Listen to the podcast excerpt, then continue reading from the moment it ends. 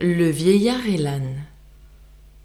Un vieillard sur son âne aperçut en passant un pré plein d'herbe et fleurissant.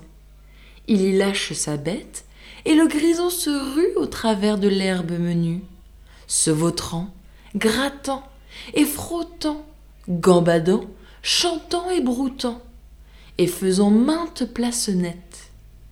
L'ennemi vient sur l'entrefaite.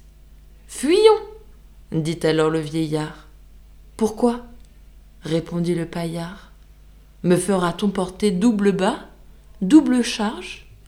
Non pas, dit le vieillard, qui prit d'abord le large. Et que m'importe donc, dit l'âne, à qui je sois? Sauvez-vous et me laissez paître. Notre ennemi, c'est notre maître. Je vous le dis en bon François.